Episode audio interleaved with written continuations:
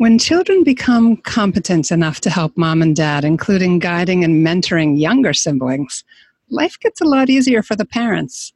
But great life lessons are also absorbed by the children themselves. Today we're talking with veteran homeschooling mom Ellen Gable Hrkach about siblings as co teachers in your homeschool. Welcome to Homeschooling Saints, the podcast that helps you create the homeschool you love for the people you love. Our host is Lisa Mladinich, a Catholic life coach, TV host, best-selling author, and an instructor at Homeschool Connections.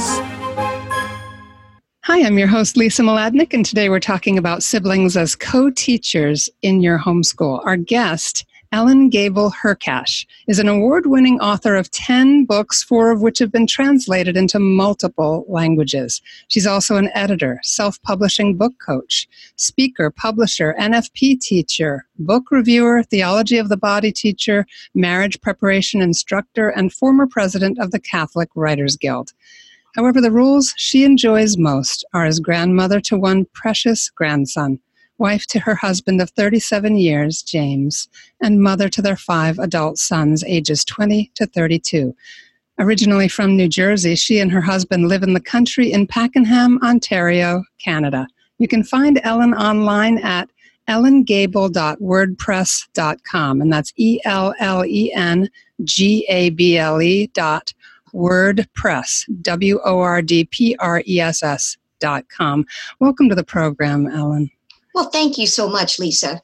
Uh, let's just start by telling people a little bit about your Canadian homeschool. You're a transplant. You fell in love with a wonderful Canadian man, and you guys have really made an incredible life, you know, life together. You just, it seems to be this just creative uh, glow coming out of Canada from Ontario. indeed, indeed. Actually, I fell in love with a boy. he was only 16 when um, I went up to Canada to meet my pen pal back in the day when we used to write things snail mail. And I went up to Canada to meet my pen pal, and I met James, and we fell in love. And then we wrote and uh, called each other, and whatever over four years. And then we were married in 1982, and I moved up here to Canada, and we um, we now have a beautiful life with our five adult sons and one precious grandson.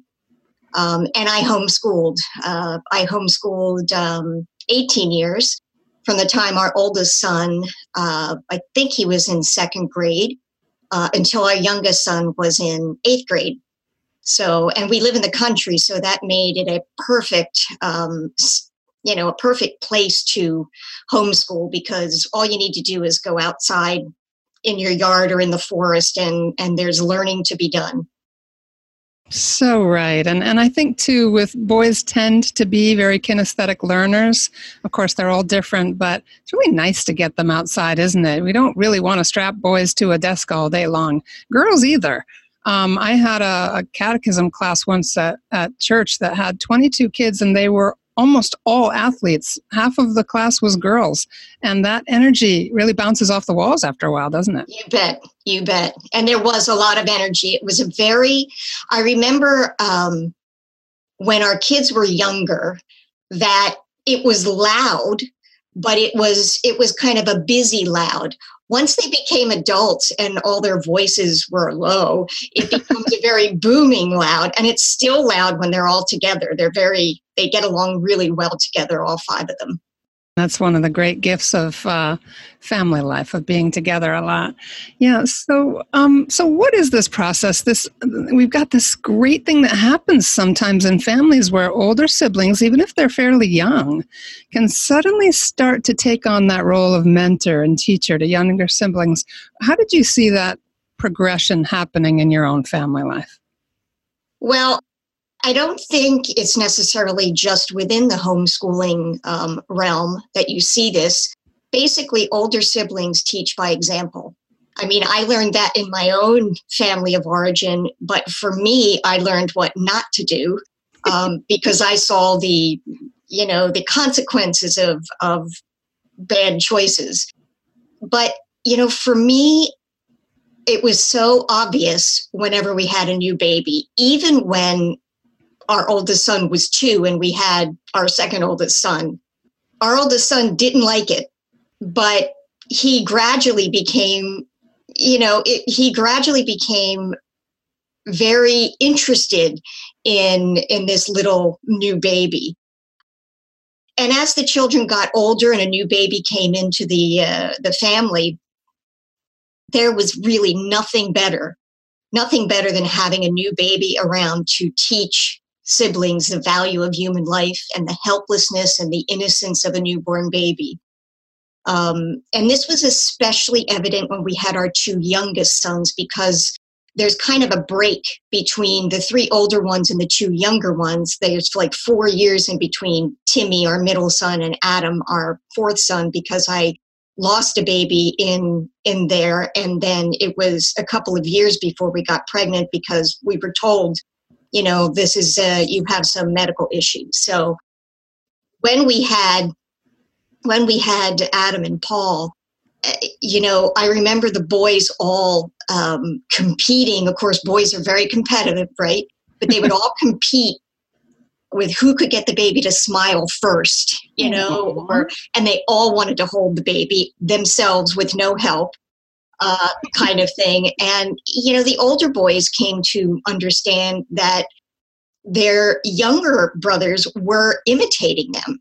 And I mean, I could see this when they went outside and and Adam was four, that's number four son, if he was four and the other boys were, you know, varying ages above that, I could see them running around the yard with Adam very far behind, and one of the boys would stop and turn around and, you know, pick up Adam and bring him so that he could be running with with them. So it didn't take much. It is. It's a beautiful memory, and and they were always watching out for each other and and that kind of natural protectiveness that they have for each other. And i have no doubt in the normal ways that they had conflicts and squabbles but it's really interesting to see that deep loyalty that siblings can have for one another as well. And it doesn't sound like you were hovering over them and forcing them to include him. They they were allowed to experience naturally that sense of oh wait adam's lagging behind. You know and, and that moment of natural compassion when it comes from them is just so powerful. Well they did fight they did absolutely fight. Uh, but I mean, they weren't perfect. I didn't raise perfect children. but they, what I noticed was they made up quickly, always.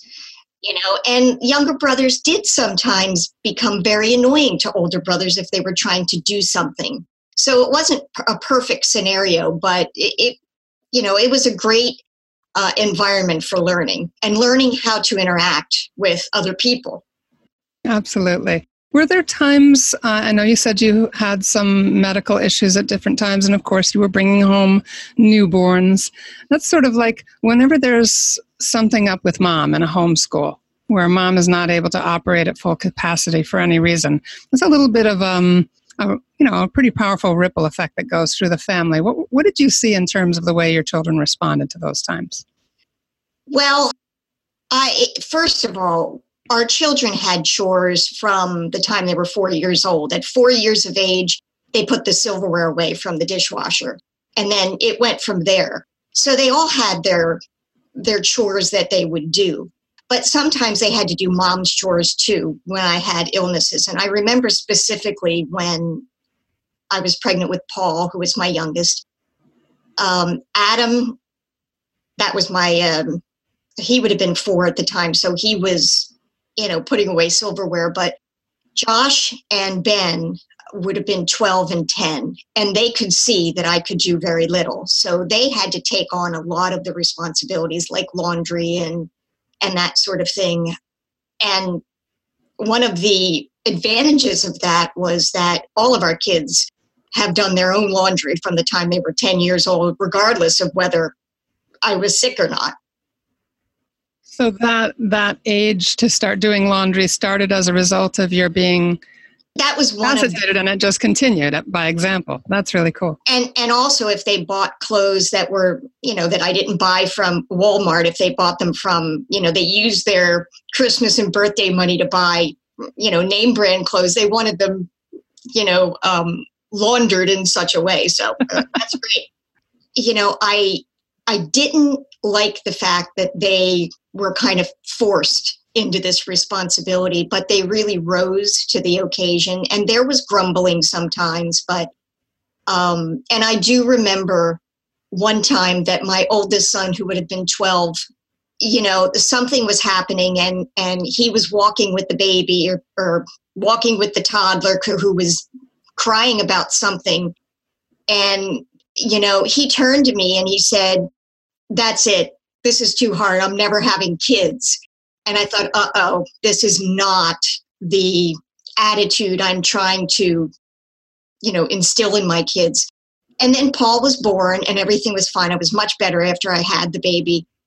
Um, and there was one moment that Josh, um, the baby was just kind of cuddling in, you know, he was in the bassinet and Josh picked him up and was rocking him. And he looked at me and he said, I've changed my mind. I want to have kids. Mm, Aww. So, and I tried to explain to him there are a lot of difficulties with having children, but you know, this is why those little babies that they have in family life classes throughout high schools, they're the little mechanical babies. All they do is cry they don't smile you know they soil their diaper they have to be fed you don't get that you know interaction where they're smiling at you and and reacting to you in a positive way it's all negative. and i get what they're trying to do with those but there's so much positive with the baby as well so. Oh yeah absolutely. What have been some of the surprising outcomes um, where you know a sibling was asked to take on a responsibility and you know uh, something something wonderful happened or some new insight one thing i can think of is when paul was born. In the evenings he was very colicky. He cried a lot. And i would either have to rock him nurse him or take him a, on a car ride. And so at the time adam would have been he was actually about three and a half um, not quite four. And one thing I like to do when my kids were toddlers, obviously I nurse them to sleep when they're babies, but when they're toddlers, I like to lay with them and, um, you know, read them stories and sing to them and, you know, practice the ABCs and do numbers and stuff like that. And that was our time, which was very precious to me. But I couldn't do it with Adam uh, for those first three or four months that Paul was a newborn.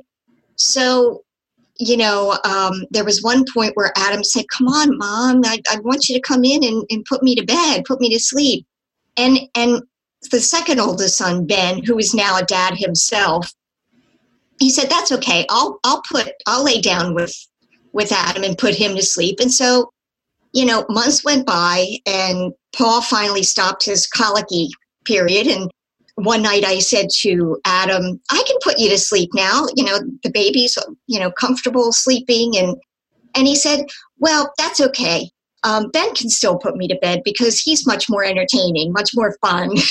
he, probably used, he probably didn't use the word entertaining, but he probably said he's much more fun. And Ben was a very entertaining child. I mean, he works in film, so he's a very entertaining child. He, uh, you know, he he thrives on being laughed at. He likes people to laugh and that sort of thing. So it, it stung a tiny bit, but those two have a special bond that the others don't have because he's he was almost like a fatherly figure um, my husband at the time you know took on some of the responsibility but he was involved in a lot of uh, extracurricular activities and that sort of thing which is why ben took the uh, the job over so Nice. But, I, but it was I've beautiful. Known, I've had the great blessing of knowing uh, a few moms who have been chronically ill while homeschooling, and I've just seen the the kind of joyfulness that bubbles up in their young people as they become older teens and young adults because they have that sense of competence, of being needed, um, of knowing really how to take care of things. And that is not a bad thing. I mean, in olden times before industrialization, right, all the kids were helping out on the family farm from the get go, and everybody was necessary. You bet. We've sort of separated from that idea, but uh, in situations where where mom is not able to do everything, or you know, someone in the family needs extra care, and mom is sidelined a little bit, uh, the children sometimes do step up and fill in the gaps. have there been any times too where older kids have stepped in and like helped with lessons, like regular academic learning or anything? Yes, like that? yes, that's kind of you know that goes without saying. A lot of the lessons I did with all four of the four oldest children, um, things that you could do at the same time, I did at the same time, and sometimes it meant if it was a science lesson, uh, it meant going out to the bedrock in front of our property and looking for a fossil. And so an older brother would take a younger brother and they'd go out and they would um, look for a fossil together and and you know trace it onto some paper stuff like that. Sometimes it was it was just a natural thing. Um, it wasn't always a natural thing. Sometimes i had to ask but um, you know it, it worked that way. Yeah. And and you did mention sometimes doing things all together. There's that sense of as you said, younger children imitating older children. Did, did you ever notice younger children kind of seeing older kids writing, reading, doing things that maybe were a little above their level and trying to imitate that? Oh, yes. Yes, definitely. I remember one or two of my children, especially the second oldest, Ben, he he could you know he he was like two two and a half but he couldn't speak yet he couldn't verbalize words. And he knew he couldn't, but he could hear his older brother speaking with words. So he made up his own language. And we were until he could actually speak words. And um, one of our younger sons did something very similar to that, but not quite as extreme. yeah, it, it, was very interesting um, because, you know, and, and our kids are naturally creative. So, mm. you know, they knew that they wanted to communicate something, they just didn't know the word for it, so they made it up. Why not? I love that within the family, the learning seems to be more of a web than something linear. It's everyone's learning from each other. There's also some kind of unspoken lessons and a lot of stimulation that happens naturally in terms of all the different developmental levels and personalities together in the home. Um, you and James uh, have been are such creative people, and I know that your children are creative too. How did you learn as homeschoolers to feed and support that creativity in your children? Well, we are both creative. I'm a writer. James is, does just about everything else and writing uh, in the creative arts. And so one of the things we did when our kids were very young homeschoolers uh, was that we focused the academics. That was in the morning, and then the afternoon they they would do whatever they wanted to do, whatever they felt called to do. Sometimes it was a sport. It wasn't necessarily a creative thing. Sometimes it was making a movie, like with the second oldest son who bought a camcorder way back when he was about eight years old and filmed movies. That's what he did in afternoons. And sometimes his siblings would star in these movies. Wow. Uh, so that was one of the things we did. Uh, sometimes they, one older sibling would be making a, um, you know a lego castle or something and i mean the engineering skills involved in, in lego is incredible and the younger siblings would be helping and learn that way. But um, you know it was just amazing to me when you kind of give them wings and you give them an opportunity to do something that they enjoy doing um, it was amazing to see the kinds of things that they would do I just want to point out too, because I know that Ben is now working in the film industry yes. in Canada, right? Yes, he's he now does. a professional. Yes, and he is. Yeah, tell us a little bit about that because here he was eight years old, saving his birthday and Christmas money up and buying a camcorder and creating films from such a young age, and he right. loves to make people laugh. So, what's his life as an adult? No. Well, it's it's a lot stressful working in the film business than it is making your own movies because you're the you're the uh, kind of boss of everything. But I think he has, I think he's enjoyed it for the most part. He gets to meet a lot of celebrities and, and you know, people like Ed Asner. Wow. Uh, he met was a, a really cool um, person, and um, I can't uh, I can't think offhand other people, but lots of other famous people he got to meet. Uh, Jane Alexander, uh, that's another one that he worked with on a recent movie.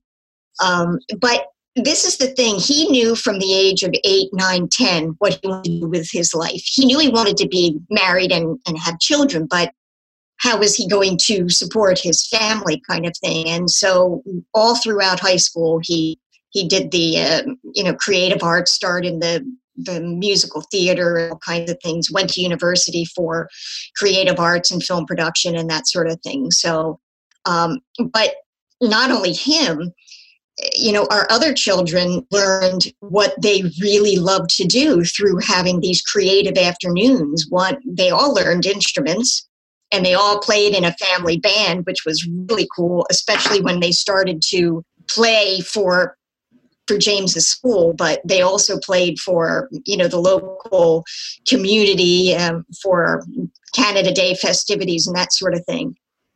And your kids have a following, right? Didn't people specifically come to those events oftentimes to hear your kids play? Yes.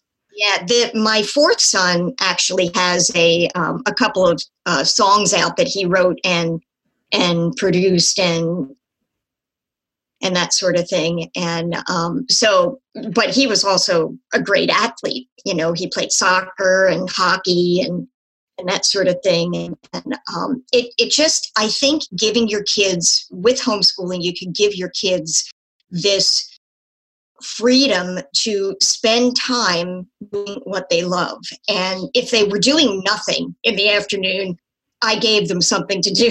Mm-hmm. so they always tried to something that they chose because it was a much funner thing to do. But um, and through the creative process, they also learn compromise and patience when dealing with their their siblings. Right, they've become team players, and there's also that sense too of just this explicit encouragement of the creative pursuits that led to them identifying passions, having that ability to dis- to discern what's really drawing them and drawing their creative energies.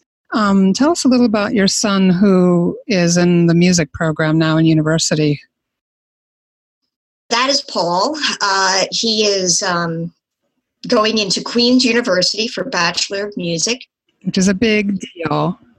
Queen's University. Well, it's interesting deal, right? because yeah, it's a deal. Uh, it's it's different than uh, college down in the states. College up here is community college. Um, so university is more like a university, like you know, University of Pennsylvania or Yale or or something like that. So and he discovered uh, he loved playing the drums. That was his original instrument, and he also played guitar.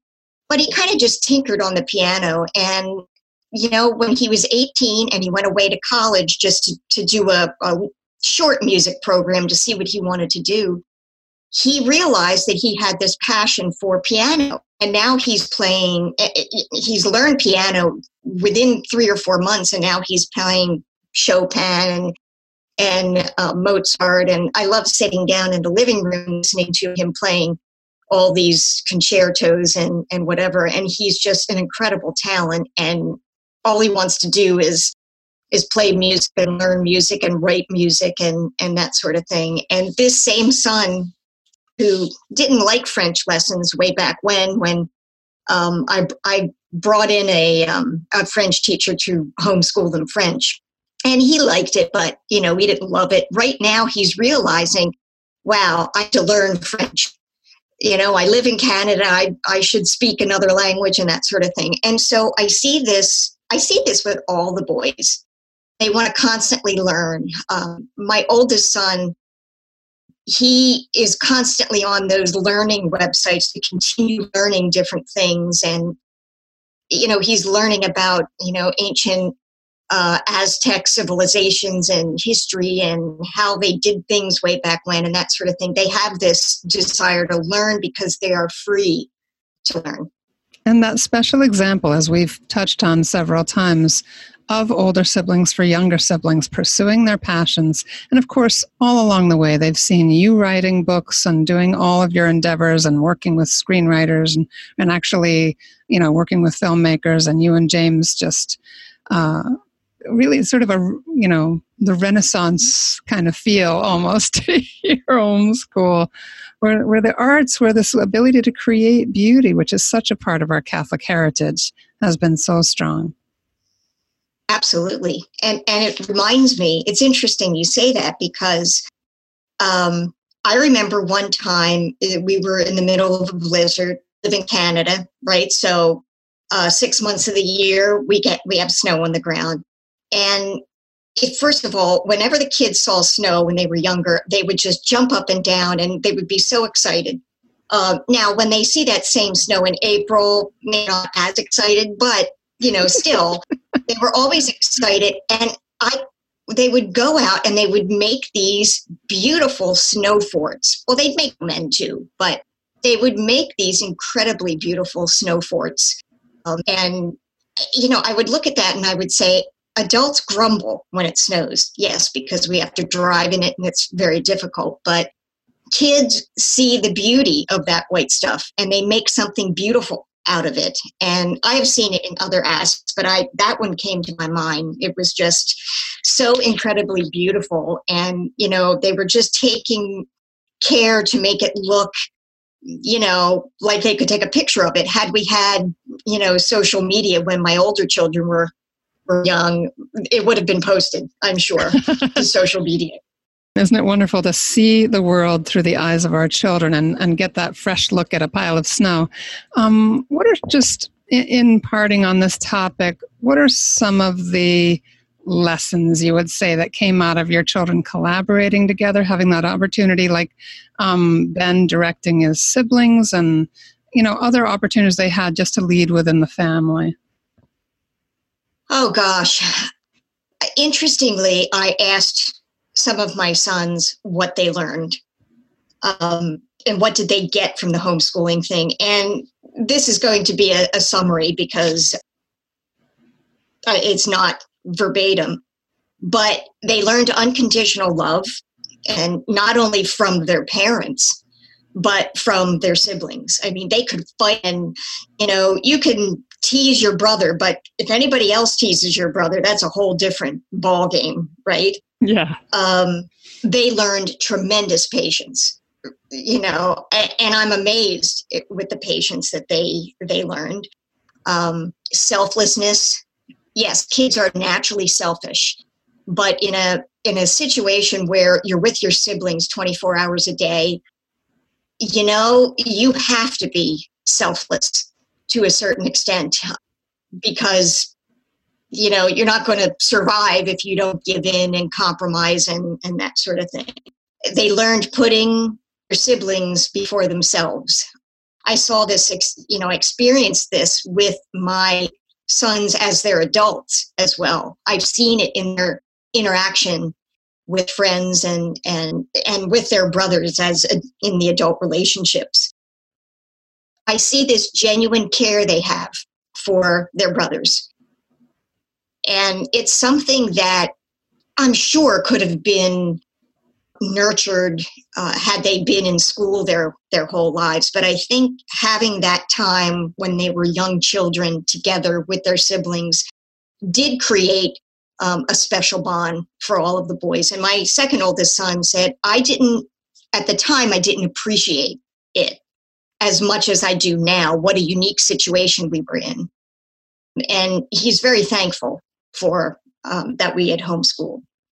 And again, our kids aren't perfect. They make mistakes. They get angry and mad at their siblings, and they make up and and that sort of thing. But um, but I do love to watch my adult kids, you know, um, playing a game together. They still do that you know, Pictionary or Scene It or Trivial Pursuit or, you know, any sort of game together, charades. They genuinely enjoy each other's company. And, and I think as a parent, that's, you know, that's an amazing thing to watch. Beautiful. Well, thank you, Ellen. It's so great to get a peek into somebody else's homeschool. Just that sense that every family is unique and, and the lessons, though, are so solid. That the lessons that naturally come out of family life about needing each other and having to get along with each other and all of that are so powerful. Uh, so thank you so much for your time today and for letting well, us share a little you. bit in that. Thank you so much, Lisa. Oh, you're very welcome. Everybody, please stay tuned for our short feature coming right up.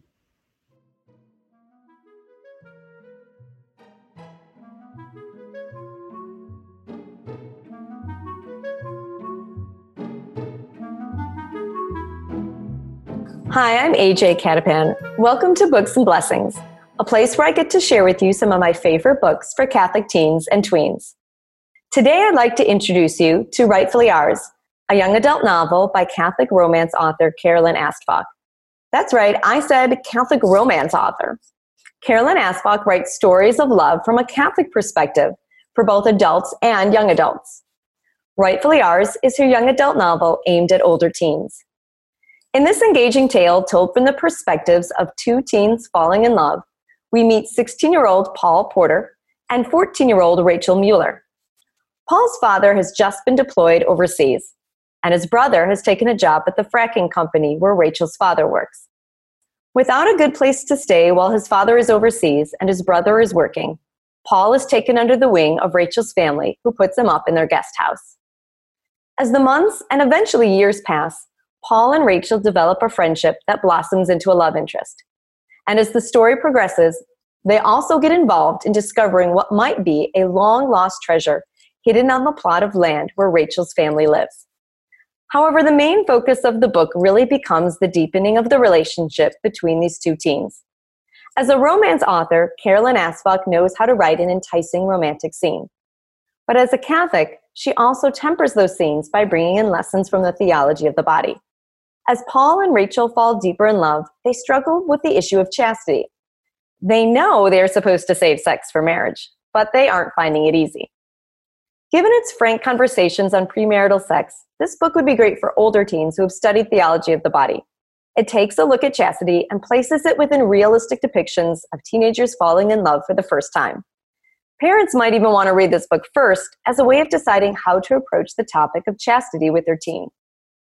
Rightfully Ours by Carolyn Astfalk has been awarded the Catholic Writers Guild seal of approval. To see more book suggestions, visit my website at ajcattapan.com. There you can learn more about my own books for young readers, including my YA novel Angelhood and my middle grade novel Seven Riddles to Nowhere. Thanks for joining me on Books and Blessings.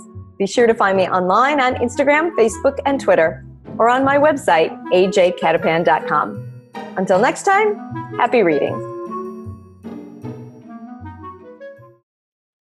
That's our show for today. Our program is sponsored by homeschoolconnections.com, where you can get online courses for your grade school, middle school, and high school student. Learn from the experts and make your homeschooling easier. Be sure to leave a review and share this podcast with your friends. And we'll see you next time here on the Homeschooling Saints podcast.